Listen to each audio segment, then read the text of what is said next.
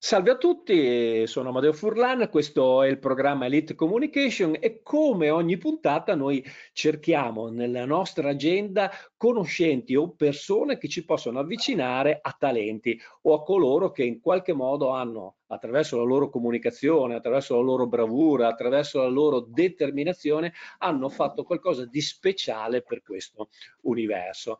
E ho avuto la fortuna qualche giorno fa di parlare con una mia amica Rosy, la quale mi ha parlato con entusiasmo di uh, Annalisa Zannellati e mi ha detto che è una super coach, una super manager, una donna che ha fatto delle cose incredibili nel mondo dello sport, nel mondo in modo particolare della pallavolo e ci facciamo raccontare dalla sua voce che cosa significa essere e perché è stata soprannominata super coach e eh, super manager. Allora Annalisa, eh, raccontaci un po' ti diamo del tu, no? Raccontaci un po' chi sei, cosa hai fatto di così speciale che hai lasciato così sul web, ma piuttosto che sul mondo, hai lasciato una traccia così bella di te. Beh, innanzitutto grazie per queste belle parole. Io penso semplicemente ho dedicato la mia vita, perché sono tantissimi anni che lavoro nel mondo della pallavolo e comunque dello sport soprattutto ai ragazzi e agli altri. Eh, credo molto nel volontariato e quello che mi ha spinto fin da ragazzina a dedicarmi a una passione è stato proprio l'animo, direi, generoso verso gli altri. Eh, per tanti anni ho allenato fino a questa stagione, eh, è la prima volta che non alleno, per quello che dico allenato, ho allenato in diversi club in Italia, eh, crescendo un po' in generale sia i progetti che le stesse ragazze che mi hanno attraversato la vita e che penso di averla anch'io attraversato a loro. Eh, sono diciamo conosciuta per, ehm, per, una cosa in particolare che feci tantissimi anni fa, che fu questo progetto in questo piccolo paese nella provincia di Milano che si chiama Villa Cortese, perché in, questa, in questo piccolo club partì dalla, dal campionato più più basso che abbiamo nel volley, dalla seconda divisione in particolare, il, diciamo il secondo campionato più basso, e li portai fino in A1. E mi occupai un po' di tutto, io feci l'allenatore per 13 anni lì da loro, vinsi i campionati fino ad arrivare appunto a questo traguardo, direi inaspettato, anche perché questo paese ha soltanto 6.000 abitanti, non lo conosceva nessuno, e negli anni oggi tutti conoscono un po' questa realtà, questo direi piccolo, eh, questa piccola cosa che ho fatto. Ma contemporaneamente ad allenare io mi sono sempre occupata di club, infatti anche nello stesso Villa Cortese ho sempre avuto la gestione della società e quest'anno eh, per la prima volta ho fatto un po' la scelta di fare solo il general manager. Ho lavorato al Custorino occupandomi della pallavolo e facendo con questo club la 2 del campionato italiano, che è il secondo campionato più importante che abbiamo in Italia, ed è stata una bellissima esperienza. Vuoi perché lavorare per un CUS è comunque una cosa molto differente che lavorare in un club tradizionale, perché i CUS sono i centri universitari sportivi e quindi si cerca di lavorare su giovani talenti che debbano portare avanti parallelamente sia lo sport di eccellenza che gli studi. E questa è un po' una cosa che mi piace, che mi ha negli anni un po' appassionato, il fatto che comunque credo molto che lo sportivo debba comunque rimanere una persona intelligente e debba essere una persona anche discretamente colta. In breve ti direi questo, poi eh, ho lavorato tantissimi anni con, eh, anche come commentatrice sportiva, eh, ho iniziato nel 2009, ho lavorato quattro anni per Eurosport e sono stata un po' la voce che le persone hanno ascoltato, fortunatamente non mi vedeva nessuno, quindi rimanevo sempre un pochino anonima, dovevi proprio ricordarti chi ero. E negli ultimi anni, poi eh, negli ultimi sei anni ho lavorato per eh, la Lega, per LVF che è un canale online, è diventato molto importante, molto virtuale perché diciamo che gli appassionati del volley, se veramente vogliono guardare la pallavolo, i passaggi televisivi non sono molti e quindi diciamo che la Lega è, ci siamo inventati un canale dedicato solo a noi e per tutti quelli che come noi sono un po' malati di questa disciplina.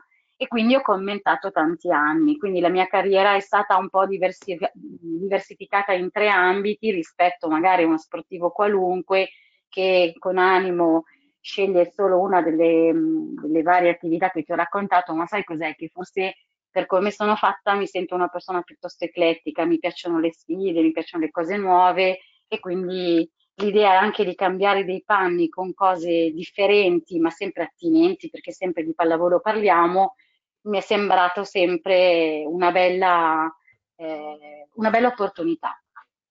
Allora, beh, hai raccontato veramente delle cose eccellenti, quasi passandole come fosse semplice raggiungere questi obiettivi, anche perché passare, come hai detto te, no? parlo eh, di Villa Cortese, dalla seconda divisione in A1, in un paese fatto di 6.000 anime, eh, quando noi sappiamo che lo sport ha bisogno anche di denaro per supportare tutto quanto questo, ha bisogno di sponsor, ha bisogno che si avvicinino persone che in qualche modo sono anche filantrope perché la pallavolo non è come il calcio, no? nel calcio abbiamo un Ronaldo che può guadagnare 100 milioni di euro all'anno, che è uno sproposito, dove lui può postare 10 macchine di lusso nel suo garage, nel pallavolo non è così e soprattutto quando si parte da un progetto che parte dalla dalla seconda divisione, cioè dal, dalla base per arrivare in A1, vuol dire che sono anni di lavoro, di motivazione, anni di studio delle persone, eh, perché il, raggiungimento dell'eccellenza delle persone è, non è così facile, bisogna schiacciare i giusti bottoni emozionali. Lo dico anch'io ai nostri radioascoltatori che sanno con chi ho lavorato, quali sono state le persone che ho conosciuto, con chi mi sono eh, raffrontato, no? c'è sul web eh, un po' di, di, di, di, letteratura e anche un carissimo mio amico che oggi non sta molto bene, che gli faccio gli auguri, che è Alex eh, Zanardi, eh, dove comunque sono persone che per raggiungere quegli obiettivi hanno dovuto veramente lavorare tanto, ma tu hai fatto raggiungere gli obiettivi alle tue ragazze. Allora, quali sono state le leve che hai utilizzato? Raccontaci, qual è stata la tua Elite Communication per portare delle ragazze dalla seconda divisione in A1? Allora, innanzitutto mi associo tuoi, al tuo in bocca al lupo a Zanardi. Io non, non, ho la fortuna di conoscerlo, ma lo stimo tanto, l'ho sempre stimato moltissimo e credo che hai fatto un esempio proprio pertinente. Credo che chi nella vita riesce ad, ad emergere è perché trova delle motivazioni più grandi davanti magari a banalmente la commiserazione. Io credo di essere stata molto fortunata nella mia vita, ho avuto anch'io una leva molto importante. Quando sono arrivata in questo piccolo paese, eh, dopo un anno, eh, è mancata la mia mamma e questo mi ha spinta dove tu hai descritto prima, cioè mia mamma è mancata in un incidente stradale tornando da una mia partita di pallavolo. È la prima volta che lo racconto perché è difficile raccontare una cosa così privata, però credo che sia il momento giusto e credo che sia il momento anche per far capire come mai qualcuno riesca ad arrivare a, a raggiungere degli obiettivi così grandi laddove potrebbero arrivarci in tanti. E questo mi ha dato proprio quello, quella spinta. Io mi sono trovata a questo gruppo di ragazzine molto giovani che invece di farmi piangere mi hanno asciugato le lacrime e mi hanno ricordata che il mio dovere era andare in palestra e continuare quello che avevo iniziato e sono state loro la mia grande motivazione. Io penso che loro abbiano dato tantissimo a me. Eh, poi probabilmente come potrai dirmi tu sono stata anch'io a dare tanto a loro perché questa, questo non commiserarmi su un evento così tragico mi ha portato proprio ad arrivare più in alto che potevo. La mia era una, non avevo una meta, non avevo un obiettivo e non ho mai pensato di poter arrivare fino a, questo, a questa categoria. Quindi è stato questo. E le ragazze che mi hanno seguito sono persone che oggi nella vita ricoprono dei ruoli importanti anche nel mondo del lavoro, io ne vado molto fiera, ero molto giovane e, e oggi vederle diventare delle donne forti, eh, decise, che anche nel lavoro si riescano a, a raffrontare con, eh, con tutti nel modo giusto e con i giusti eh, pigli, secondo me è una grande soddisfazione. È un po' questo che mi ha spinto davvero, queste due grandi levi, un po' la voglia di diventare, eh, sì, di emergere da una sofferenza immensa e un po' proprio il, la voglia di regalare a loro la mia gioia. Io credo di essere contagiosa, me lo dicono diverse persone eh, perché cerco sempre di trovare le cose positive e questo mio entusiasmo mi ha poi portato a convincere anche gli sponsor, quello che dicevi prima tu, a seguirmi in questa bellissima avventura. Eh, ecco perché il ruolo del general manager io in realtà non l'ho, non l'ho, ricoperto solo questa stagione, sono più o meno 25 anni che lo faccio, contemporaneamente ad essere un allenatore. Sono un po' un allenatore atipico e visto che tu facevi l'esempio del calcio, ecco, io non ho mai potuto guadagnare quello che hanno guadagnato alcuni allenatori importanti, Ferguson, però nel mio piccolo sono stata paragonata a lui, che è un onore immenso, però ammetto che, che va bene, cioè credo che lo sport, soprattutto quello minore, abbia bisogno di riferimenti, di persone che con semplicità facciano passare i messaggi giusti. È sempre difficile non passare per essere poco modesti. Io spero di trasmettere più che altro la mia grinta, la mia voglia di, continu- di andare avanti, ma non mi interessa, eh, so di aver fatto una cosa importante, di aver lasciato un segno importante nello sport, ma non come tante persone che ritengo più, molto più capaci di me.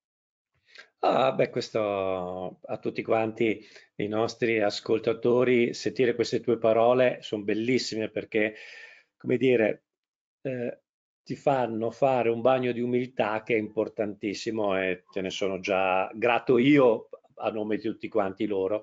Ti farò una domanda intima, ma eh, quando è successo questo incidente a tua mamma, quanti anni avevi? Avevo 25 anni. 25 anni. Io capisco molto bene il lutto perché mio padre è mancato quando io ho compiuto 17 anni, è mancato l'8 di agosto e il, 10 di agosto era il mio compleanno, abbiamo fatto i funerali il 10 di agosto e quindi eh, conosco bene questa difficoltà, no? questo uomo alto 2 metri per 110 kg, un punto di riferimento un po' per la nazione dove io vivevo che era il Venezuela, un uomo che costruiva piattaforme petrolifere, un uomo che eh, era generoso con i suoi connazionali, cercava ogni volta che andava a vedere quelli che arrivavano al porto di Maracaibo, li prendeva su e gli dava un lavoro e quindi, come dire, mancanza di un punto di riferimento è fondamentale. Eh, mio padre pochi giorni prima di morire mi disse una cosa molto importante, mi disse che per, eh, eh ti calza proprio a pennello ed è questa. Per le cose difficili ci vuole tempo, per quelle impossibili ne basta un po' di più. E ti calza perfettamente a pennello, perché portare una squadra dalla seconda divisione in A1 è un progetto straordinariamente forte e poi fare l'allenatore significa dire ad ogni ragazza la parola giusta, la frase giusta perché il ricevitore ha bisogno adesso c'è il libero, forse ai tempi che hai allenato tu non c'era ancora il libero. E quindi... all'inizio non c'era, poi è subentrata proprio la, la, figura del libero. Del libero, quindi quello che Nel entra 97. dietro, ecco, sì. che è, è, quello che riceve le, le, le, pallonate più forti da tutti, è quello che deve dare la palla all'alzatore, l'alzatore deve alzarla bene, no? come diceva Velasco, no? eh, tutti si lamentano perché il ricevitore dice, eh, eh, ho la luce, e quindi non riesco a dartela come vuoi tu. L'alzatore dice però lui me la mette male, io non riesco a alzarla come vuoi te. Lo schiacciatore che la mette fuori dice non è colpa mia. Quindi nella catena dei valori non c'è mai nessun responsabile. Allora però la domanda che ti voglio fare è questa. Ma che cosa dicevi all'alzatrice? Al, alla schiacciatore, al centrale, al difensore? Che cosa gli dicevi per fare bene quel lavoro e fargli vincere tutte quelle partite di fila per portarlo in A1? Come hai fatto? Quante del nucleo centrale è rimasto fermo, hai tenuto e quanti hai cambiato? E se possiamo dire per quali motivi li hai cambiati? Allora, intanto dalla seconda divisione fino alla B2 io ci sono arrivata con eh, le ragazze che sono cresciute con me quindi noi non solo siamo stati bravi eh, nel creare un gruppo, un ambiente corretto, ma queste ragazze sono arrivate con me a vincere fino alla B2. Quando siamo andati in B1, eh, quattro di loro mi hanno portato fino in A2, quindi poi due sono rimaste con me e dalla 2 siamo andati in A1. Eh, diciamo che l'anno del cambiamento grande arrivò nella categoria della B1 perché dec- decidemmo con la società eh, di fare una squadra un pochino più professionistica, quindi una squadra che si allenava la mattina e il pomeriggio, cioè in Serie A dovete tenere presente come quest'anno mio, nel mio club noi ci, allena, ci, alleniamo due volte al giorno, quindi eh, è un po' complicato riuscire a mettere insieme gli impegni del lavoro, soprattutto con gli impegni dello sport. Eh, che cosa dissi o che cosa ho sempre detto? Perché tieni conto, Medeo, che io fino allo scorso anno ho sempre allenato, quindi in realtà mi sento di dirti 32 anni che alleno, quali sono le leve. Ho sempre cercato, come tu hai fatto l'esempio del buon Velasco, che è una persona che conosco, che stimo moltissimo, eh, di usare mh, sempre la, l'atteggiamento quello del non cercare la scusa. Io per prima non ne ho mai avuta, non ne ho mai avute, scusa, e per prima ho sempre chiesto ai ragazzi di guardare all'unione degli intenti, cioè le motivazioni quando sono forti possono portare le persone ad unirsi. Secondo me per vincere ci vogliono tre cose. Ci vuole un pizzico di fortuna, perché la fortuna serve sempre, ci vuole il gruppo, perché non si vince da soli, soprattutto in uno sport di squadra, e ci, anche, eh, ci vogliono anche le parole giuste nei momenti giusti. Alle volte sono parole gentili e alle volte no. Quindi posso dirti che sono stata molto dura in alcune circostanze della mia carriera con i giocatori, come sono, so essere, sono sicuramente stata brava ad aiutarle nei momenti di difficoltà. Mi viene un esempio più di tutti, è l'esempio che mi, che mi ricordo di più. Eravamo ai playoff e dovevamo vincere questa partita dalla, per andare dalla B2 alla, alla B1 si chiama Francesca Martello, eh, era il libro del nostro gruppo, visto che parlavi del libro. E lei ebbe una, un momento super di crisi, cioè prima della partita proprio ansia, ansia, ansia e solo ansia. Io mi ricordo che gli dissi, Francesca, io e te nella vita abbiamo superato cose ben più grandi di queste, eh, perché entrambe avevamo un lutto importante in quegli anni, e io gli dissi, siamo state capaci di, risu- cioè di riuscire ad uscire da delle situazioni così complicate che una partita di pallavolo ci possa rendere solo felici, per cui la paura la metti via e cerchi di guardare a questa partita come tutte le altre che abbiamo sempre giocato. Qua mi ricorda un po' i discorsi fatti da Velasco, io Velasco ti ripeto, come tutti noi allenatori ho avuto modo di conoscerlo, di ascoltare i suoi corsi e altro. Eh, anch'io, anch'io. Però è, da, è davvero questo, cioè questo è l'esempio che mi ricordo di più lei ebbe, ehm, fece una partita straordinaria perché in quella circostanza si sentiva piccola no? davanti a giocatori importanti, perché la squadra che dovevamo assolutamente battere aveva dei giocatori con grande esperienza, che avevano già fatto categorie superiori alla nostra, eccetera. Fece una partita straordinaria, noi vincemmo fuori casa la prima eh, dei playoff e poi vinsimo la seconda in casa e salimmo in B1. Quindi eh, mi viene in mente lei, ma non perché lei è più importante delle altre, ma perché lei è quella parte di atleti che io considero tali, anche se oggi eh, la stessa Francesca lavora per una grande multinazionale e ricopre anche un ruolo molto importante.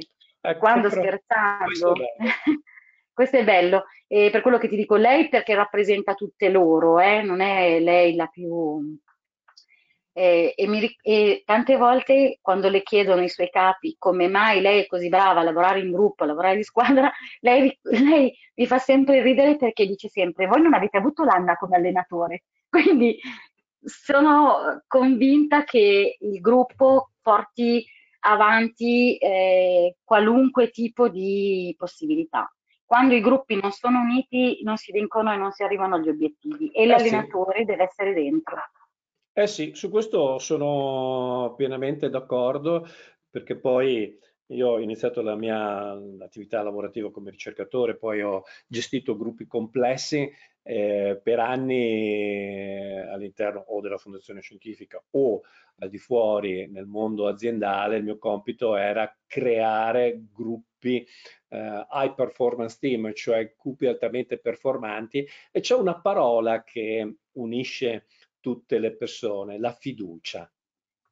La esatto. parola fiducia e sapere da ognuno di loro cosa significa fiducia ha permesso a me di poter, non, è, non facendo il leader, ma facendo il linker in questo caso, no? colui che unisce, ecco perché poi ho brevettato la parola linkership e, non e, e quindi il drivership nello stesso tempo, cioè essere driver. Allora tu sei stato un'ottima maestra perché eh, essere driver per le tue ragazze e poi vedere all'interno delle multinazionali ricoprire ruoli importanti significa essere un grande driver. Allora, come hai scoperto e come hai fatto a generare questa fiducia tra di loro? Qual è, stato, qual è il tuo segreto in tal senso? Perché poi anche, è un segreto anche per gli sponsor, perché bene o male hai dovuto portare qualche, qualche migliaia, forse qualche milione di euro dentro la società perché questo potesse avvenire. Questa è una bella domanda, una domanda molto difficile. Eh, sì, effettivamente hai ragione, proprio riscontro spesso questa cosa, eh, non ci ho mai pensato, però è quello che riesco a ottenere la fiducia delle persone. Non lo so se dipende dal mio essere molto eh, schietta, molto diretta, io tendo sempre a esprimere le mie opinioni, certamente senza cer- cercando poi di non ferire l'altra persona.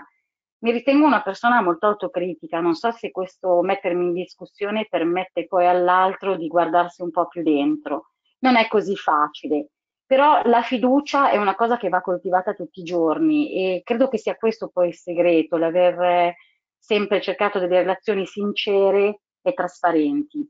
L'esempio è la dottoressa Falcone che tu chiami Rosi, che è una cara amica che io conosco da una vita in questo periodo io e lei stiamo creando un progetto mh, che parla proprio con le aziende per spingerle ad investire proprio nell'ambito sportivo. E qua mi ritrovo con questa tua domanda, come mai riesco ad avere la fiducia di queste persone? Eh, sinceramente non mi sono non mi sono soffermata a riflettere, però ammetto che dovrò farlo perché non so se riesco a darti una risposta del mio segreto. Credo che sia la mia onestà, cioè dico sempre quello che penso. E comunque credo che nel bene o nel male, se la persona di fronte a te ti dice la verità, sia essa piacevole oppure no, penso che possa comunque eh, creare un legame di fiducia. Penso che sia questo. Quello, direi, aggiungerei anche che sei coerente. Questa è un'altra parola che ti, comunque, ti, ti vedo molto addosso. Uh, io quando spiego ai miei studenti alcune cose dico sempre, guardate che uh, amore e amicizia ha la stessa formula matematica, perché poi io dal punto di vista dell'analisi comportamentale, dell'analisi biologica, della fisiologia, di come funziona il nostro corpo, dico sempre che va tradotto il più possibile in qualcosa di estremamente eh, scientifico, no? Allora dico sempre che l'amore o l'amore e l'amicizia c'è un piccolo parametro che li, li fa diversi, però l'amicizia per esempio è uguale a la parola fiducia più la parola gioia, ok? La parola gioia o emozione non è altro che un'altra formula che è le aspettative sulla realtà.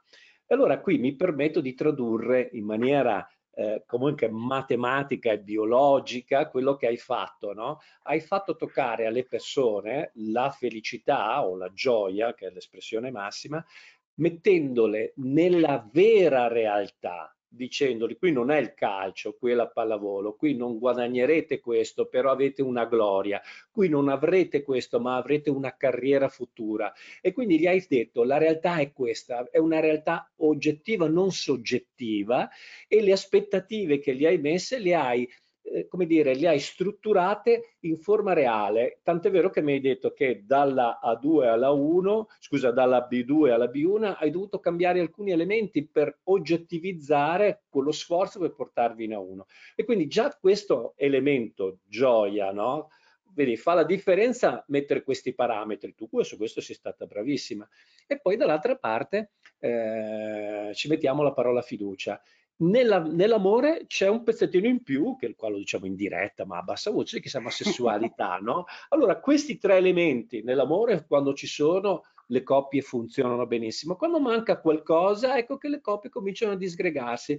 E anziché eh, disgregarsi, se andassero lì dentro a capire realmente come funzionano questi parametri, tutte le coppie sarebbero in A1. Non è, di, non è che devono vincere la Champions League, però comunque viaggiare in A1 felici e contenti e sempre in promozione renderebbero le coppie bellissime. Tu hai regalato alle tue ragazze una formula matematica straordinaria che è vivere l'amicizia del gruppo, vivere l'integrazione del gruppo attraverso la parola fiducia e attraverso un'emozione speciale che è gioia e quando non c'era gioia era perché probabilmente le ragazze avevano delle aspettative diverse sulla realtà e quindi modificava questo, quindi qualche partita che avete persa avrà creato la frustrazione, la tristezza, qualche volta la rabbia perché ci sta dentro no? nel pendolo. E quindi per me su questo sei stata brava. Ed è per questo che ti chiedo, no? hai prima parlato no, di centro universitari sportivi e quindi vai a tingere da questo perché vuoi dare cultura e vuoi dare qualcos'altro. Che cos'è che porta? Perché questo uh, CUS che hai fatto? Qual è il significato di tutto quanto questo? Faccio un passaggio precedente. Quando ho terminato la mia carriera con Villa Cortese, potevo scegliere più pro- progetti diversi. E lì feci un'ulteriore scelta controcorrente, e questo è importante dirlo, e la parola è appropriata perché feci un ragionamento molto importante con una cara amica che lavora nell'ambito psicologico. Io decisi di aprire una piccola società che appunto si chiama Scuola del Volley e di nuovo mi, me, mi misi nella condizione di ricominciare da capo. Stesso, parallelamente a questo progetto ho portato avanti la carriera come commentatore sportivo, perché da una parte il mio bisogno era quello di mantenere una piccola cosa che fosse solo mia, tutta mia, senza dover per forza e necessariamente confrontarmi con altre persone. Dall'altra c'era questo bisogno immenso di continuare quel discorso di coerenza che mi regge di fiducia che era invest- investendolo verso i ragazzi. La nostra società si chiama Scuola del Volley proprio perché per conto mio era semplicemente una scuola dove tu venivi ad imparare la pallavolo e dovevi confrontarti con allenatori che fossero anche degli educatori. Lì crea, per 11 anni abbiamo lavorato con anima e corpo a questo progetto che ha costruito tantissime ragazze che oggi ci sono ancora, giocano per i club e vanno nelle altre società a eh, prestare la loro, eh, esper- la loro esperienza e a dare un contributo ai gruppi che, con cui loro partecipano. Tutte queste ragazze hanno sempre dovuto tenere ben davanti l'obiettivo della scuola, cioè lo studio.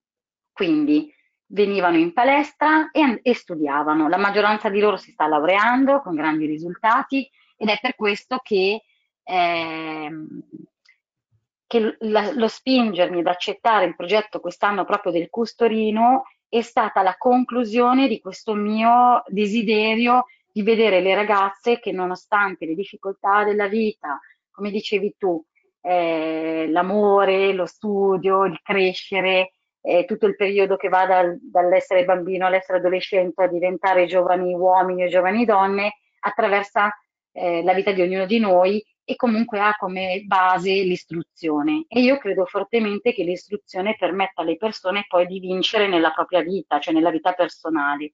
Ecco perché ho scelto quest'anno questo obiettivo del Custorino, dove l'esperienza è stata molto positiva. Le nostre atlete, cioè gli atleti del Custorino, sono quasi tutti iscritti all'università e vanno a Torino principalmente perché hanno un grosso centro sportivo, scusate, un grosso eh, una bellissima università, hanno dei politecnici, uno tra i più importanti in Italia proprio quello di Torino, e poi possono comunque approfondire la loro passione. Eh, pensate che a Torino ci sono 26 diverse discipline, quindi non c'è solo la pallavolo.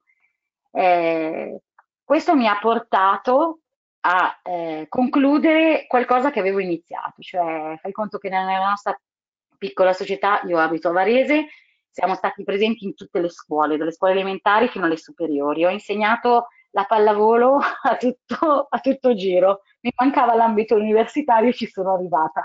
Mi sorrido, sai perché? Perché penso a quello che mi hai detto prima tu, che dico le cose che faccio diventare le cose veramente difficili facili.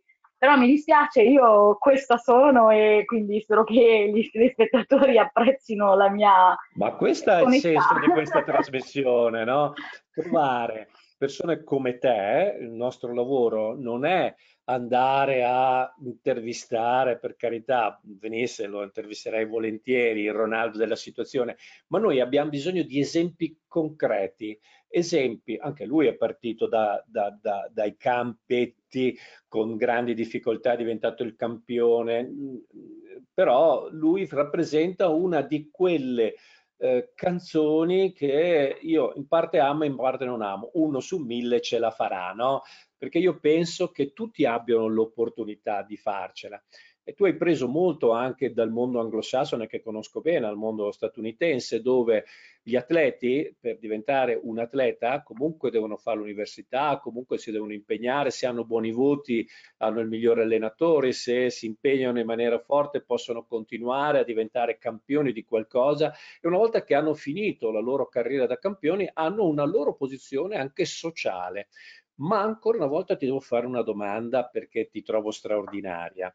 Uh, tu sei quello che eh, nel mondo del viral marketing, del marketing virale, viene chiamata l'untore, l'untore protagonista, cioè colei che attraverso l'esempio e attraverso la sua professionalità, attraverso la sua dedizione, attraverso la sua determinazione, porta questo messaggio bellissimo a tutti, costruendo delle persone in un periodo forte della loro vita, perché noi abbiamo tre periodi della nostra vita, una parte che si chiama imprinting o impronta che va da 0 a 13 anni, poi abbiamo una parte invece di modellamento in cui scegliamo chi è l'adulto significativo e le tue ragazze hanno scelto te, che va fino ai 18-19 anni. E poi abbiamo una parte di socializzazione che va dopo i 20-21 anni. Queste sono tre fasi import- molto importanti. No? Io lavoro sulla fase molto dell'impronta, addirittura lavoro sulla componente epigenetica, quello che succede nella pancia, nella mamma o anche prima della, del, del, concepimento, ma la cosa magnifica che trovo in te è che tu diventi l'adulto significativo delle tue ragazze, tanto da portarle nel mondo della socializzazione a poi a divulgare il tuo verbo come ci si sente protagonisti del verbo e di colei che lancia tutte queste cose meravigliose nel mondo? Allora, io mh, mm, credo di essere stata una persona molto fortunata perché a mia volta nella mia vita, fin da piccolina, ho avuto degli esempi come me. E queste persone che mi hanno formata negli anni più importanti che tu raccontavi un attimo fa, mi hanno sempre fatto vedere che il protendermi verso gli altri poteva essere la mia natura. Io non, mi sono, non ho mai pensato di essere portatrice del verbo, mi sorrido perché mi stai eh, facendo vedere dei lati del mio carattere che onestamente non avevo mai considerato, però io così mi sento utile, cioè la mia, la mia dedizione al- verso gli altri arriva dalla mia famiglia, arrivano dai miei genitori che mi hanno insegnato eh, molto a livello umano, mi hanno sempre spinta a frequentare ambienti eh, importanti. Non, ti, ti, dico che mm, una, una, delle tante cose che ho fatto che però mi ha segnato nella vita è stato lo scautismo e credo che sia stato questo più di tutti eh, quello che a livello sociale mi ha permesso di essere come sono negli scout è normale fare una buona azione tutti i giorni e io ho iniziato che avevo 8 anni e ho, fer- ho, finito che ne avevo 25 perché la carriera sportiva era diventata troppo importante e ho dovuto fare una scelta. Però si dice che scout si rimane per sempre. Credo che sia stato proprio l'ambito dello scoutismo che mi ha portato a essere sempre così decisa, determinata, a superare le difficoltà e soprattutto loro mi hanno insegnato che noi mh, dovevamo superare le nostre difficoltà. Quindi non c'era una competizione con il compagno degli scout. Io questo l'ho un po' portato, questa mia esperienza all'interno del mio modo di essere allenatore e ho sempre chiesto ai ragazzi di superare i loro limiti, non guardando il compagno com'era. E mi sembra giusto raccontarvelo perché potrebbe essere magari uno spunto per delle persone che magari vogliono approcciarsi al mondo della carriera sportiva e non è facile essere un personaggio sempre. Quando entri in un nuovo ambiente, quest'anno a Torino non è stato semplicissimo perché comunque io arrivavo da sola in un ambiente dove non conoscevo nessuno. Sono riuscita a creare delle relazioni importanti e a ottenere la fiducia delle persone con cui ho lavorato. Però è stato molto difficile perché più diventi grande e più credo che le persone mettano davanti un po' di barriere, un po' di timori, un po' di paure. Io questa cosa non ce l'ho e credo che sia proprio mio, la mia più grande qualità, cioè cerco sempre di aprirmi verso l'altro, sapendo perfettamente che ci rimarrò male e che ne rimarrò delusa o che mi potranno ferire. Però mi sono resa conto che vivere in questo modo mi permette tutti i giorni di incontrare delle persone meravigliose. Eh, questo è vero, ma sai, quando uno eh, ci ferisce, di fatto prova a immaginare il rovescio della medaglia. Ci sta regalando l'opportunità di guarire da quella ferita e di non averla più. Eh, noi, io sono un ricercatore, quindi guardo delle cose di, molto di frontiera, no? usiamo una, uno strumento che si chiama chiave di nascita, che praticamente è un algoritmo che viene fuori dalla data di nascita, dove vengono fuori uh, quattro numeri che rappresentano quattro date precise, no? quattro momenti precisi, il momento della progettazione, quando devi ancora nove mesi prima del concepimento, i nove mesi del concepimento del, della crescita del bambino che si chiama area di realizzazione e poi c'è l'area di concretizzazione che avviene nove mesi dopo la nascita. Queste tre aree determineranno poi chi siamo, quali sono le nostre maschere, quali sono le nostre ferite e ogni volta che incontriamo qualcuno che in qualche modo eh, schiaccia quel bottoncino emotivo che noi chiamiamo ferita, di fatto ci sta dando l'opportunità di guardare dall'altra parte della medaglia e capire come superare questa ferita. Io credo che tu abbia fatto un lavoro bellissimo con le tue ragazze, qualche volta dura, qualche volta morbida, qualche volta molto arrabbiata, ma che gli abbia fatto capire qual era il limite, che noi chiamiamo limite, ma di fatto è il limite delle nostre convinzioni e delle nostre ferite, per andare oltre. Mi viene sempre l'immagine di un capitano dei Navy SEALs innamoratissimo dei suoi soldati, ma cattivissimo quando era il momento di essere cattivo, ma se qualcuno cadeva sul fronte, lui se lo metteva sulle spalle e lo, a costo della sua vita l'avrebbe comunque riportato in patria perché eh, i suoi cari lo potessero in qualche modo vedere e, e, piangere su una tomba. Ecco, tu sei un capitano di Navy Seals, hai raccolto i feriti quando, quando morivano, tra virgolette, nel campo per una sconfitta e la partita dopo gli facevi vincere. Però so che sei stata anche commentatrice. Sì, e la carriera dei anche a commentare, un, commentare qualcosa di importante. Sono Olimpiadi? Dico male? Allora, io ho, anche questo è arrivato per sbaglio. Nel 2009, contemporaneamente alla conclusione di questo progetto a Villa, eh, mi chiamò un amico che faceva il giornalista, un amico, diciamo una persona che conoscevo che faceva il giornalista e mi chiese di lavorare con lui eh, proprio a, a Eurosport e commentare le universiadi. Le universiadi sono, vedi come la vita fa dei giri, no? Tu dicevi alle volte noi facciamo dei cicli, io mi sono proprio ritrovata in questa cosa.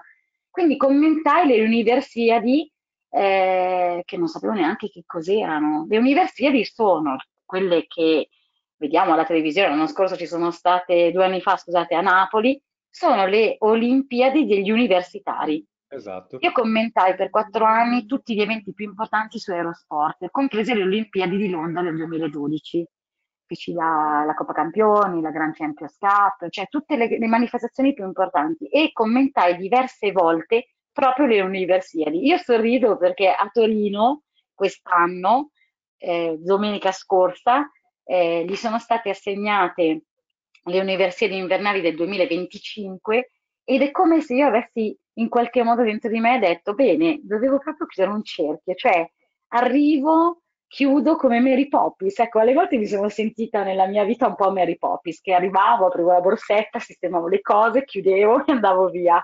Ecco, un po' questo mi ci, mi ci vedo. E mi piace molto anche eh, dirti che mh, commentare è una cosa completamente diversa. Tu racconti, eh, quando parte la partita, tu inizi a raccontare la partita e devi raccontarla, secondo me, nel modo più semplice, cercando di far capire al nostro ascoltatore che non sempre è una persona, prima di tutto potrebbe non essere una persona appassionata di pallavolo e soprattutto non è detto che sia una persona che l'ha giocata o che è competente. Per me l'idea di commentare è quello di raccontare a chi ci ascolta i gesti, le, le gesta o quegli atteggiamenti che per noi sono semplici nel modo più facile, più comprensibile a chi guarda la partita. Non per forza ricadendo in alcuni atteggiamenti che trovo quando ascolto magari eh, vedendolo, amando lo sport mi piace proprio tutto, eh? cioè guarda veramente tutto. Eh, però mi piace proprio pensare che chi mi racconta la partita me la deve mettere nella condizione più semplice che io che non gioco quello sport o non lo conosco possa comprendere meglio sia le regole che quello che sta succedendo in quella situazione lì. Commentare mi è mancato quest'anno, te lo dico. Eh, di tutte le cose che faccio è quello che mi, mi manca di più perché è una cosa che mi diverte tantissimo. E questo è, molto bello perché la pallavolo sembra semplice, però spiegare che l'alzatore che magari è in seconda linea deve entrare in prima linea e l'alzata veloce o eh, far schiacciare un laterale o addirittura quelli della seconda linea, ci sono degli schemi complessi dietro tutto quanto questo, allora questo rende chiaramente chi guarda la pallavolo perché non vede solo uno che schiaccia, deve, deve capire un po' tutti i meccanismi che sta dietro eh, e quindi come abbiamo detto prima no, con la figura, l'introduzione di questo libero che è diventato è, è uno di quelli iper specializzati a ricevere, come dico sempre, le pallonate più difficili da, da sì. parte del, delle persone. Senti, allora, mh, mm, vediamo un'altra cosa. Eh, quindi sei stata proprio una guida per le tue persone, hai accettato diverse sfide, sei andata oltre queste sfide. La domanda che ti faccio adesso, guardando dietro, ah, no, sei vai. soddisfatta? Poi mi dici qual è la domanda che ti aspettava. Sei soddisfatta di quello che hai fatto e che cosa vorresti di più in questo momento dalla vita? Guardandomi dietro, eh, sì, sono soddisfatta perché praticamente l'unica cosa che, mm, eh, che credo è di aver fatto sicuramente una cosa straordinaria in ragione e di aver lasciato un segno importante quasi sempre nelle persone. E quindi sì, sono molto soddisfatta, sono soddisfatta di aver comunque um, un'esperienza così grande che mi permette anche di ricoprire proprio ruoli completamente diversi nella pallavolo, ma, ma, penso di poterlo fare anche in altre discipline, perché alcuni ruoli, come quello del dirigente, del team manager, non sono necessariamente correlati se tu hai giocato a pallavolo oppure mh, mm, io vivo a Varese, città, è la città del basket e quindi lo dico come dire, non penso che sarebbe diverso farlo in una società di basket, cambierebbero le dinamiche, ma le richieste sarebbero comunque le stesse. Eh, che cosa mi piacerebbe fare? Beh, un sogno ce l'ho. Eccolo. Non lo so, devo dire. Eh, certo che sì. Anche perché parti da Varese e vai fino a Torino, quindi ci devi raccontare. In macchina farai, de- hai dei desideri, hai dei sogni. Raccontaceli. Sì, a me piacerebbe fare, continuare con questa carriera del general manager perché mi sono resa conto che è proprio eh, quello che voglio fare adesso eh, mi sono resa conto di avere la capacità di unire i bisogni, le necessità e di essere un bravo mediatore, non pensavo di saperlo fare, tra la squadra, quindi l'esigenza degli atleti e dell'allenatore che è sempre difficile, e lo stesso club, quindi i presidenti, gli sponsor e i dirigenti che ci sono in un club. Questo mi piace molto. Mi piacerebbe tanto provare a continuare questo, questa esperienza, soltanto questa, quindi come ti ho detto quest'anno dedicandomi solo a questo senza pensare ad allenare, perché mm, non che non allenerei più, però credo che allenerei soltanto in Serie A. E l'unica cosa che mi piacerebbe levarmi la soddisfazione è di fare la 1 e di vincere uno scudetto, questo sì. Questo è un allora, po' questo, un allora, questo, allora questo noi in questo momento faremo grandi meditazioni perché questo arrivi. Oh, mi viene in mente che dopo il capitano dei Navy Seals, proprio per quello che ci hai appena raccontato, se ti paragono al mondo religioso, no, ti vedrei come un vescovo, perché il vescovo ha un lavoro eh. difficilissimo, perché da una parte hai i cardinali e il papa dove arrivano, come dire, pesanti cose da mettere a posto e lui abilmente deve trasferire queste informazioni che spesso sono molto talebane, molto strutturate, in messaggi molto semplici ai propri giocatori che poi lo diranno ai propri fedeli, no? E quindi deve tradurre le cose difficilissime, no? Che arrivano dalla digire, dalla, eh, da, da, chi dirige a chi poi esegue e fa, Esegue. come dire, applaudire il pubblico e quindi questo ti vedo benissimo in questa figura, ma ti vedo altrettanto bene come capitano di una squadra che può vincere uno scudetto e perché no, dai, pensiamo in grande, una Champions League. Peccato per te che adesso ti conosco e quindi eh, ci dovrai per forza abituare anche, oltre alla figura della dottoressa eh, Falcone, che conosco benissimo perché eh, credo di poter dire che l'imprinting a lei gliel'ho potuto dare io, lei non si offenderà perché è diventata bravissima, no, no. indipendente, quindi nulla da dire. Eh, però adesso, come dire, mi introduco in mezzo a voi due, mi dovrete sopportare un maschio ogni tanto ci vuole. Io poi adoro il mondo femminile, ho avuto quattro figlie femmine, per cui il mio desiderio di avere figlie femmine, eh, come dire, era quello che desideravo ed è avvenuto. Eh, e poi un giorno, quando parleremo del perché la donna è una, la parte più evoluta di questo mondo e ve lo spiegherò, lo spiegherò e lo spiegherò di nuovo ai, ai, ai nostri ascoltatori eh, perché biologicamente lo siete magari cominceremo qualche maschio a riflettere, guardare la donna con più ammirazione perché forse non lo sanno ma voi siete l'altare sacro di questo universo perché il vostro utero è fatto triangolo e quindi c'è un suo senso, una sua divinità. Voi siete la divinità e noi di questo dobbiamo esservene sempre grati. E sono soprattutto grato a, eh, a Rosy per avermi dato l'opportunità di conoscere una splendida persona come te e che Grazie. quindi darò a te, ai nostri spettatori, ai nostri ascoltatori, dai un messaggio, racconta quello che vuoi, dai un messaggio positivo di una donna che ha saputo realizzare i suoi sogni, così le, tutte le donne che ascoltano questo potranno dire wow, anch'io voglio essere come Annalisa Zannellati. Io credo che la vita sia fatta di tre cose importanti eh, che sono necessarie. E uno è la serenità, quindi la salute, l'altro è l'amore e l'altro sono una stabilità economica. Credo che ognuno di noi in questi tre elementi possa ritrovare una, una motivazione per andare avanti, soprattutto in un anno dove tante persone sono rimaste a casa e magari hanno dovuto affrontare anche cose molto pesanti. Quello che mi sento di dirvi è che davanti ad ogni difficoltà bisogna proprio sempre alzare la testa e sorridere. Io dico sempre che mi metto il rossetto, che non lo metto sempre, però lo dico per, modo figurato, mi metto il rossetto e cerco sempre di sorridere alla vita, perché vivere è la cosa più, è il dono più bello che ci ha dato mm, qualcuno e dobbiamo proprio vivere bene. Quindi se questo può essere un messaggio positivo, penso e spero di contagiare gli altri nella, nella gioia di vivere. Quindi non bisogna piangersi tanto addosso anche davanti alle cose più gravi, bisogna sempre ritrovare la serenità in se stessi e credere soprattutto in se stessi. Direi assolutamente vero. C'è un passo molto importante delle, che, che, è tradotto malissimo, ma io ve lo traduco nella sua, nella sua parte originale eh, dall'aramaico, che dice quando imparerai a amare te stesso così profondamente e così intensamente, solo allora sei pronto ad amare un altro. E io con questa Grazie.